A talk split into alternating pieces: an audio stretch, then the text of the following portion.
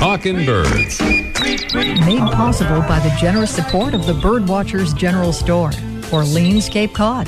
Birdwatchersgeneralstore.com. And proudly sponsored by Ocean State Bird Club. Ocean State Bird Club offers bird walks, lectures, and a quarterly newsletter, all focused on the hundreds of bird species that pass through Rhode Island. Fall is the perfect time to bid farewell to the last of the summer migrants. Find us at oceanstatebirdclub.org and follow us on Facebook, Ocean State Bird Club.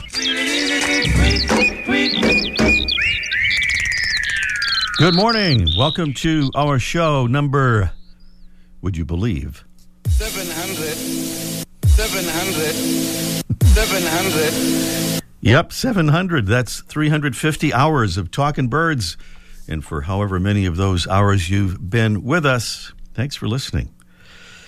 So, how to keep birds from crashing into buildings during their nocturnal migration flights? Lights out. That's right, turn the lights out. That's kind of the idea behind FLAP. FLAP Canada, that is, the group that 25 years ago came up with the idea that if we turned off some of the lights in tall buildings during migration periods, we could save a lot of birds that might otherwise perish in collisions and save a lot of electricity as well. And on today's show, we'll learn something about FLAP Canada. FLAP is the acronym for Fatal Light Awareness Program and how it started and what is now a worldwide effort to protect birds from crashing into buildings at night and during the day. We'll talk to the man who was there with Flap as co founder at the beginning, and we'll hear about his unforgettable and poignant experience with a tiny warbler that offered him its final serenade.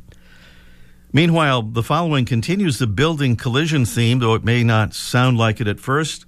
We're big Red Sox fans around here, of course, and we're pretty exhausted staying up late, but it was worth it. We're also fans of all the other great Boston teams, and that certainly includes the Celtics. But we're offering a shout out here to a different NBA team. That would be the Milwaukee Bucks. And that's because of their very special new arena, Fiserv Forum, which is described as the world's first bird friendly sports arena.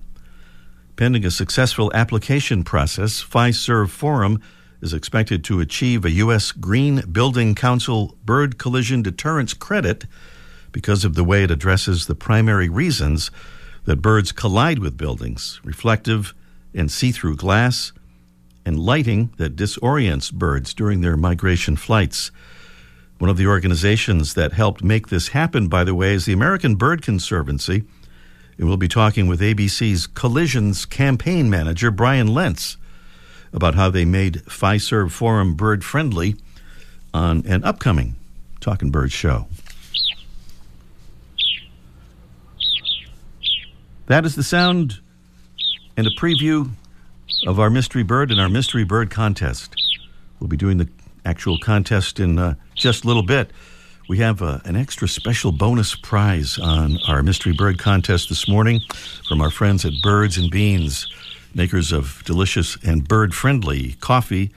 Plus, a beautiful Droll Yankees feeder, the bottoms up finch feeder, discourages birds like uh, house sparrows, for example, but encourages lots of other birds that you'd like to see at your feeder because they can feed upside down. And we'll have another chance to get an access to the Larkwire app, a really cool app for your phone that makes a bird uh, learning bird sounds a game. So we'll have those on our mystery bird contest this morning. Here are some clues to uh, get you ready for the contest coming along a bit later. Our mystery bird is a large and brightly colored finch and a favorite winter visitor to bird feeders during irruption years when birds move in large numbers to portions of the lower 48. Our bird, which breeds in the northern U.S., Canada, and mountainous regions of the western U.S. Feeds on a wide variety of small fruits and seeds, especially from maple trees. It also eats insects and other invertebrates. A little tease there, a preview of our mystery bird contest uh, coming along in just uh, a little bit here. Meanwhile, on our Facebook page, Extra, extra, read all about it. some of the stories and videos we have for you this week. If you're thinking about doing some still some bird-friendly planting in your yard this fall and you're in a northern state, folks at the National Wildlife Federation recommend that you consider berry producers like sumac of various varieties or American holly. If you're in the southeast, wax myrtle continue to uh, considered a good one to plant for birds. In the southwest or California, saltbush, a good berry bearing plant for your birds. More details about all that on our Talking Birds Facebook page. If you'd like to see some really funny photos of birds and bears, moose and monkeys, hippos and hyenas, and elephants and elephant seals, be sure to pay a visit to our page to see the finalists in photography.net 2018 Comedy Wildlife Photography Awards Competition. And how would you like to do less work in your yard and have more birds visiting in the process? We'll connect you to a way to do that with the, from the courtesy of the folks at National Audubon. Some of the stories on our Facebook page right now. You can find uh, some of those on our on uh, just through an online search. Still to come on our show today, we'll talk with Michael Mesure from Flap Canada about ongoing efforts to save birds from crashing into buildings. Plus, we'll catch up with our man Mike O'Connor in our Let's Ask Mike segment. His topic this morning is, is uh, woodpeckers and the bird that inspired the legendary Roger Tory Peterson. Meanwhile, Halloween's just a few days away, so for today's featured feathered friend, we dip into the Talking Birds archive to find a bird that some find just a little frightening. It's a relative of last week's featured bird, the blue jay, but when it comes to vocalizing, it outdoes that mimicking musician, as we're about to hear, presented by Birdwatching Magazine. For more than a quarter century, Birdwatching has been North America's premier magazine about wild birds and birding. Our featured feathered friend, right after this brief message. Hi, I'm Debbie Bleacher, Talkin' Birds senior producer. We bring you Talkin' Birds every week because we care about birds and the environment. We know you care too, so we try to keep you informed about small things like hummingbird eggs, big things like climate change, and everything in between. But here's what's troubling. Since so many of us care about birds and the environment, how come 15.78 million American environmentalists didn't vote in the midterm elections in 2014? Our votes matter for the health of birds and all wildlife, so let's do better this time around. We pledge to vote on November 6th. How about you? For more information and to register to vote, go to environmentalvoter.org. That's environmentalvoter.org.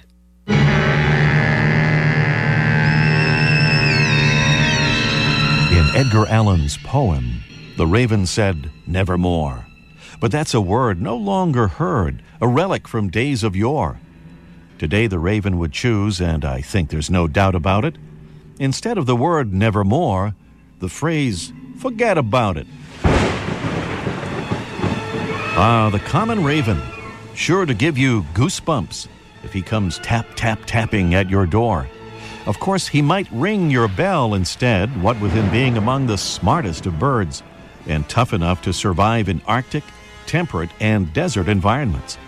He's also an acrobatic flyer, often seen doing rolls and somersaults and even flying long distances upside down. From above or below, he's dressed in glossy black, looking like a crow on avian growth hormone. The male looks just like the female, but he's slightly larger. Otherwise, look for a large, slightly curved bill and a long wedge shaped tail, and long pointed wings showing those extended finger like primary feathers when he's soaring, as he does like a hawk or eagle. And beneath those elongated throat feathers come these throaty and amazing sounds.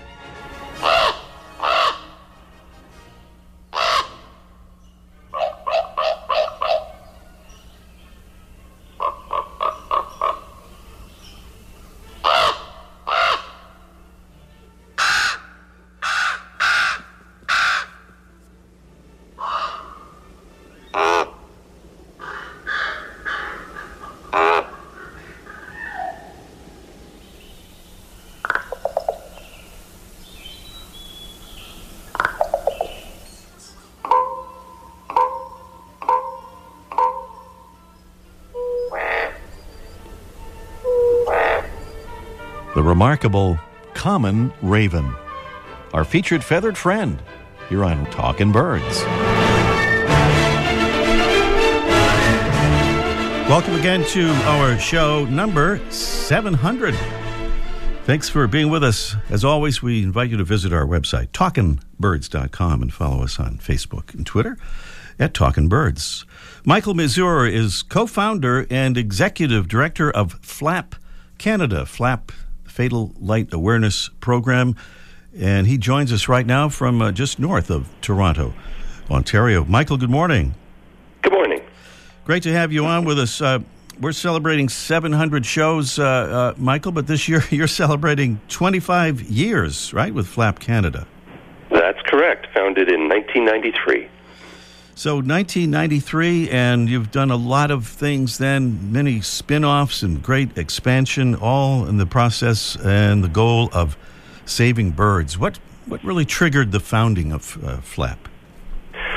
Oh my! Uh, well, I uh, I had learned through a friend back in actually 1989 of uh, how cities like Toronto during the migration seasons at tall, brightly lit structures um, would be locations for uh, high volumes of bird collisions as these neotropical migrating species pass through the region. Had to go down and check this out myself, and upon arrival, I lo and behold, open the door and there's a bird and a bird and a bird, one after the other along the sidewalks. So I found myself becoming more and more captivated by this. And uh, would just patrol the downtown core from time to time. But then one particular morning, which always chokes me up, it's taken me 25 years not to cry when telling the story, mm-hmm. but uh, it changed my life. I, I uh, had encountered a, a morning where I, had picked up well over 100 birds. My car is filled with uh, injured birds. As I'm driving along, this one particular bird uh, escaped from the paper bag that it was contained in and would fly around inside my vehicle trying to find a way out. But uh, this one, in particular, instead flew and, and perched itself on my rearview mirror and began to sing inside my vehicle as I'm driving up the highway. And I was just totally captivated by this. It lasted all of about 10 seconds. And then this bird fluffed its feathers out and dropped uh, dead in my lap.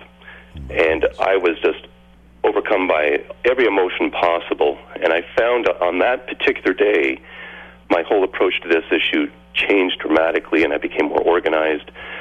And I pulled together a whole, uh, uh, little by little, gamut of people. And by 1989, there was a core group of us that we decided to uh, found the organization FLAP. What a story. And as it says on your website, who would have thought that in a moment the voice of just one bird would be sung loud enough to change the world. No Yeah. wonder, no wonder you get emotional, Michael, every time you Yeah. you tell that story. Well, after you came to the realization or learned more about the fact that uh, these nighttime collisions were occurring and affecting so many birds, um, I guess you became uh, aware then about all the daytime collisions and how that was an even bigger problem. Oh yes, we we, we found that uh, as we finished our pre-dawn patrols, the day would break, and those that kind of stuck around a little bit after that found that they were picking up more birds. The more they stayed, the more they picked up, and we very quickly learned that we have two problems. And funny enough, the the number of birds that we would pick up after daybreak would sometimes double, sometimes triple what we would find at night. So we uh, also started to change our educational efforts to include the daytime.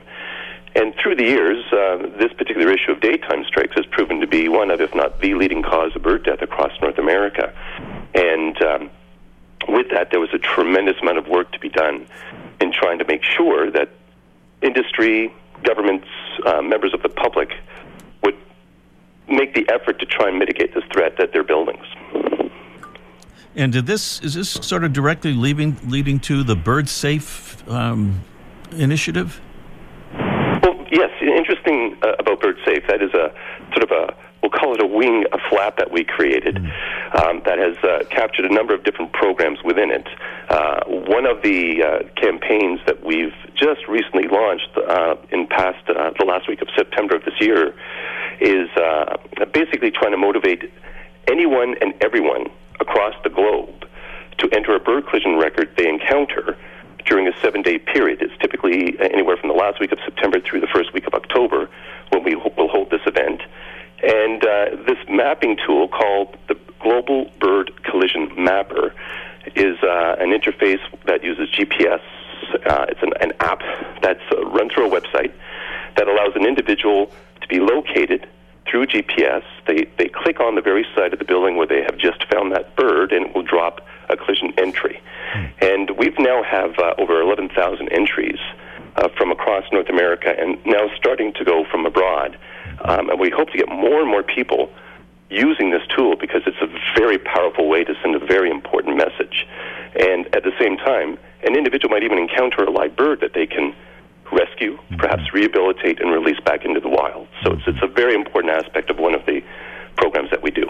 And another aspect, getting him back to the nocturnal idea, Lights Out Toronto started in 2006, and that has expanded to uh, many other cities, including our hometown of Boston, also uh, San Francisco, uh, Washington, D.C., Chicago, um, Milwaukee, that we mentioned earlier about the uh, new uh, arena there, Indianapolis, Correct. and that is really, is that gone outside of North America as well? It's starting to appear in other parts uh, around the world, uh, namely Europe. And uh, what what started out as just a local education campaign to try and just raise the awareness within the community of Toronto. Um, we're seeing this this effort, lights out uh, campaigns, being addressed in other cities, like you mentioned, and also uh, um, guidelines. Uh, there's now what started here in Toronto called the Bird Friendly Development Guidelines, which was really a, at first a document to help educate architects and engineers on how to build new buildings with birds in mind. This has been picked up all across North America and other municipalities and other districts. And uh, so we're seeing more and more municipalities, eh, namely across North America, that are taking this issue seriously enough. They're, they're creating standards in their city for requirements for new construction. Um, they're making concerted efforts to educate people in their community about this issue. So this is definitely a growing um, uh, sort of movement, a very important movement. And here's the thing I always say about this particular issue.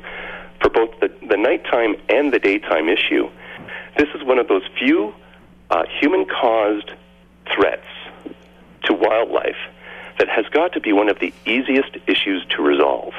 There, there really isn't much effort, cost, um, you know, change that needs to take place in order to mitigate this threat. So we really just keep got to keep pushing this message message forward, and I'm quite confident in time this will become kind of a, a socially unacceptable issue, and uh, that will have a great deal of power in the future. Well, of course, this lights out program involves uh, turning out the lights of tall buildings with, for uh, during migration periods with birds, and and you're talking about the expense, and of course, building uh, owners, developers can save money by turning out the lights as well.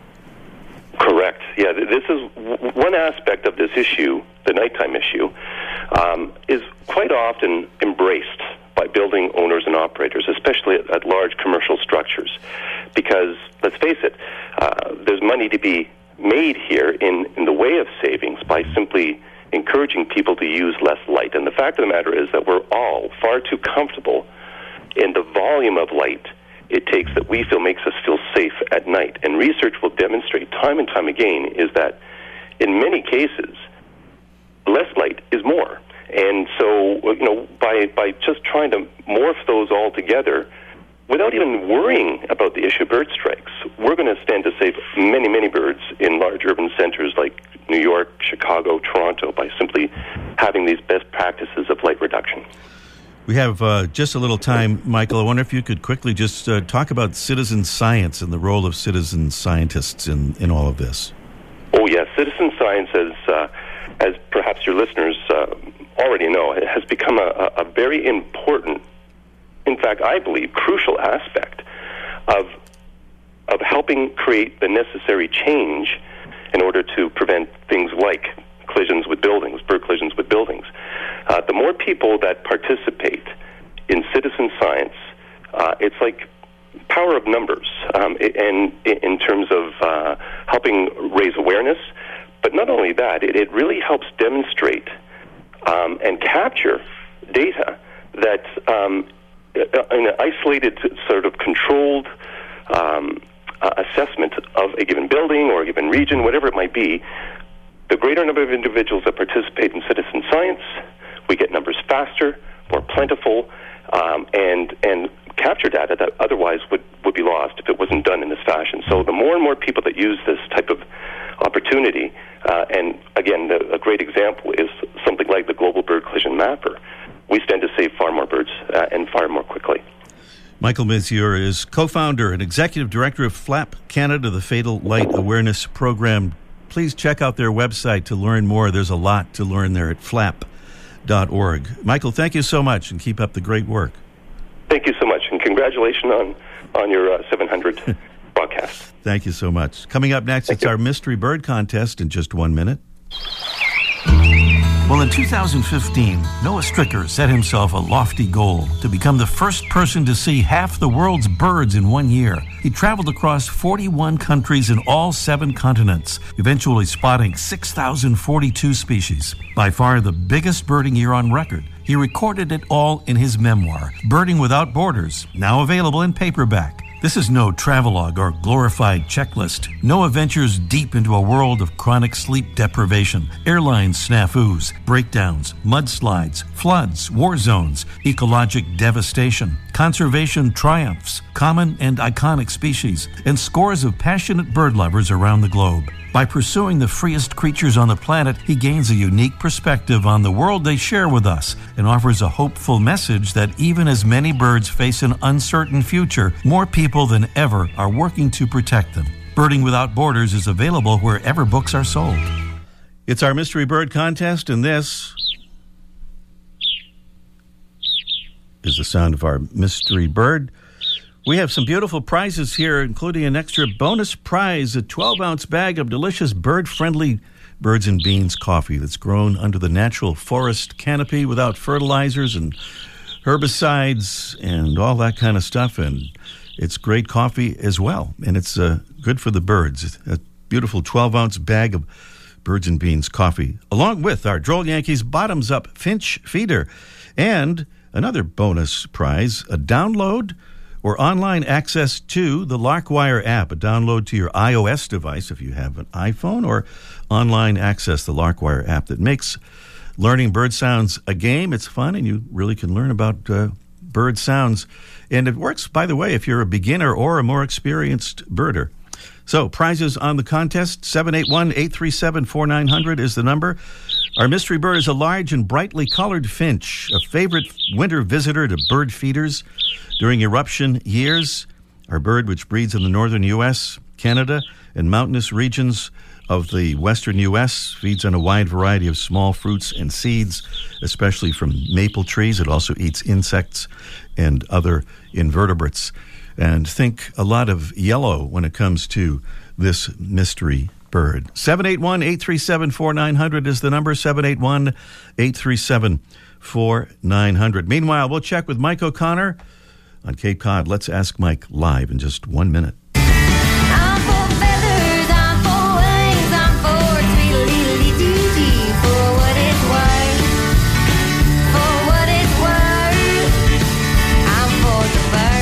Birds. Here at Talkin' Birds, we're for the birds. And we want to say thanks to another Talking Birds ambassador who's helping to spread the word about birds and conservation. My name is Tim Griffith, and I'm calling from Jackson Hole, Wyoming. I decided to become a Talking Birds ambassador because one of the things that I always live by is a quote from Teddy Roosevelt that says that your love of nature is only half served unless you share it with others. And that's exactly what Ray Brown's Talking Birds does. Talkin' Birds listeners, we hope you'll become a Talking Birds ambassador. Just visit our website, talkinbirds.com, click on the contact button, and then choose the Become an Ambassador option. We'll send you some info cards to hand out to your friends and neighbors. That's the contact button at talkinbirds.com. And thanks. Mike O'Connor is down there at the Birdwatchers General Store, and this uh, music will uh, serve to introduce him. And Mike, uh, welcome to what we think possibly is your 700th appearance on the show here on our show uh, number 700. Holy smokes! Congratulations, Ray. You know, it seems like just last week it was like six ninety nine. I can't believe how this thing is going by. Exactly. That last week just went by like there was only like what seven days or something between. Yeah, it was amazing, and we we were trying to figure out if you were with us on our first show, and uh, we we have to go through. We've got our collection of eight track tapes over here, and we're going to go back and Yeah. and see if we can find uh, uh, if you were on I there. think but I was still in elementary school when you guys started the show, so I probably wasn't. I remember having to get permission from the teacher or something to, to have, you, have you on the show, but. Uh, Anyway, today we're going to talk about. I got um, Roger Tory Peterson's the bird that started Roger Tory Peterson on his world of birding when he was 11 years old. This was back in 1919, just Wow. before you started the show. Exactly. And he was a little kid, and he was walking with his friend, and he saw feathers on the side of a tree, and he didn't know what where the feathers came from, so he went to touch them, just being curious, and he had wakened the northern flicker. I Uh, think we're, didn't even it's think it a- awakening again. We're hearing it here. Oh, it's coming. It's coming awake. It's, Oh, yeah. it's, it's like you really do have the archives there, don't you? Whoa. there he goes, and that started him on the world of birding. Then, and the flicker was just exhausted. Most of our woodpeckers, downies, hairies, even pileated and red bellies, they're not basically do mu- very much migrating. But flickers are big time migrants. They travel great distance, great distances. As a matter of fact, I have several customers say, you know, they get up in the morning and they'll see a dozen or more flickers in their yard, and they don't know what's going on mm-hmm. because these birds are passing through. And the reason why they migrate and the others don't is because flickers depend on ants. They spend a lot of t- their time on the ground picking at ants and getting grubs and things off the ground, and not as much eat as much off the trees as the other woodpeckers. So when the winter comes and covers the ground, they don't have a food source, so they push further south, and they do this in long migrations. And most of the time, during the when they land, they fly at night or during the day, and they land. In this case, landed on the tree, and and, and Roger found this exhausted bird that didn't even know he was coming up to it, and and, and well, that's what started him on on his way to birding, and and the other woodpecker that uh, is noted for its long migration are the sapsuckers. Again, for the same reason, the yellow-bellied sapsuckers and the other sapsuckers depend on, as their name indicates, sap. And when then the trees are frozen, there's no sap available. So again, they have to fly down from further north from Canada, and they get down in the southern part of the United States where they, where they can get sap year round. And they come in. So there's your two woodpeckers that like to migrate: your northern flicker and your sap sapsuckers. Well, that northern flicker, that's a great bird to have as a spark bird. It's such a such a spectacular looking bird. Oh, it, it is. You know, when they fly in, in out west, they have the the red shafted here, the yellow, but they're readily identifiable. They fly. They got that white patch in the back of the tail, and they flash that yellow. And, and out west, it's flashy red, and it's kind of a good bird to see. So you might see more than one around this time of year. All right, Mike, talk to you next week on show number 701. Oh man, another one. Okay, I'll get ready. All right. Mike O'Connor down there at the uh, legendary Bird Watchers General Store. And we'll get back to our mystery bird contest uh, right after this. For over a quarter century, Birdwatching Magazine has been North America's premier magazine about wild birds and birding. Regular contributors include expert birders and authors such as Kenn Kaufman, David Sibley, Pete Dunne, Laura Erickson, and others. Learn more at birdwatchingdaily.com. Back at the Mystery Bird Contest, you're hearing the sound of our bird. What is it? 781 837 4900 is the number to call. And I believe we have, uh, let's see, are we going to Sue in Dorchester, Massachusetts, part of the great city of Boston? Good morning, Sue. Hello, Sue. I'm hearing a strange hum, which is not usually a good sign uh, on these things, but Jesse is hard at work squaring this away. Uh, no, no Sue. Okay. How about Susan? We have Susan from Yarmouthport, Massachusetts, on beautiful Cape Cod. Good morning, Susan. Good morning, Ray. How are you? Doing well, thank you. Thanks for calling in. And what uh, what do you think about our mystery bird? Uh, well, uh, how about the evening grosbeak? How about that? Exactly right. Nice job. Thank you, Susan. Thanks for calling in. I'm one of your ambassadors too. Well, thank you so much for that. I wish we had more time I to enjoy talk. it. Thank you very much. We're just out of time. We'll see you next week. Okay. Okay. Bye bye. The bird show. I like that. I love Ray Brown's Talking Birds. Made possible by the generous support of the Birdwatchers General Store, Orleans, Cape Cod. Birdwatchersgeneralstore.com. And proudly sponsored by Ocean State Bird Club. Ocean State Bird Club offers bird walks, lectures, and a quarterly newsletter, all focused on the hundreds of bird species that pass through Rhode Island. Fall is the perfect time to bid farewell to the last of the summer migrants. Find us at oceanstatebirdclub.org and follow us on Facebook, Ocean State Bird Club.